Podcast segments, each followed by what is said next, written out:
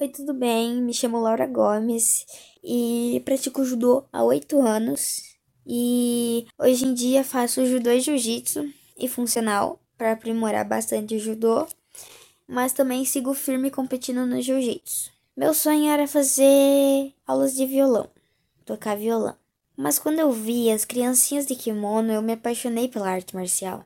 Eu sempre fui apaixonada em artes marciais, sempre busquei saber, mas o judô surgiu de uma forma tão inexplicável, tipo, uma forma do nada, que me reconfortou, me ajudou a me inspirar mais.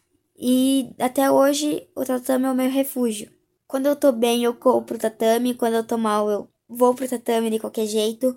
Eu fiz duas cirurgias começo do ano agora é, da apendicite e uma por causa de por causa de complicação no intestino. Mas minha recuperação foi totalmente no tatame.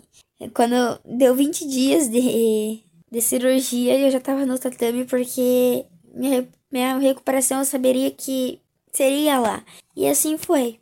Começo do ano agora participei de uma seletiva, me classifiquei para ir pro Rio Grande do Sul. Fui campeã sul-brasileira lá e agora estou classificada para ir para Bahia, representar o Brasil. Fui convocada para participar no dia 5 de julho da Copa Pan-Americana na Bahia e tô à procura de patrocínios, pois as despesas de lá são muito grandes. É, hospedagem, passagens, é, kimonos, que no caso serão dois diferentes do que eu tenho, pois as medidas do, da Federação Internacional é diferente.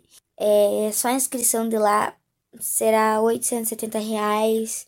Qualquer patrocínio que eu tenha, eu coloco no meu kimono para divulgar. Eu divulgo nas minhas redes sociais.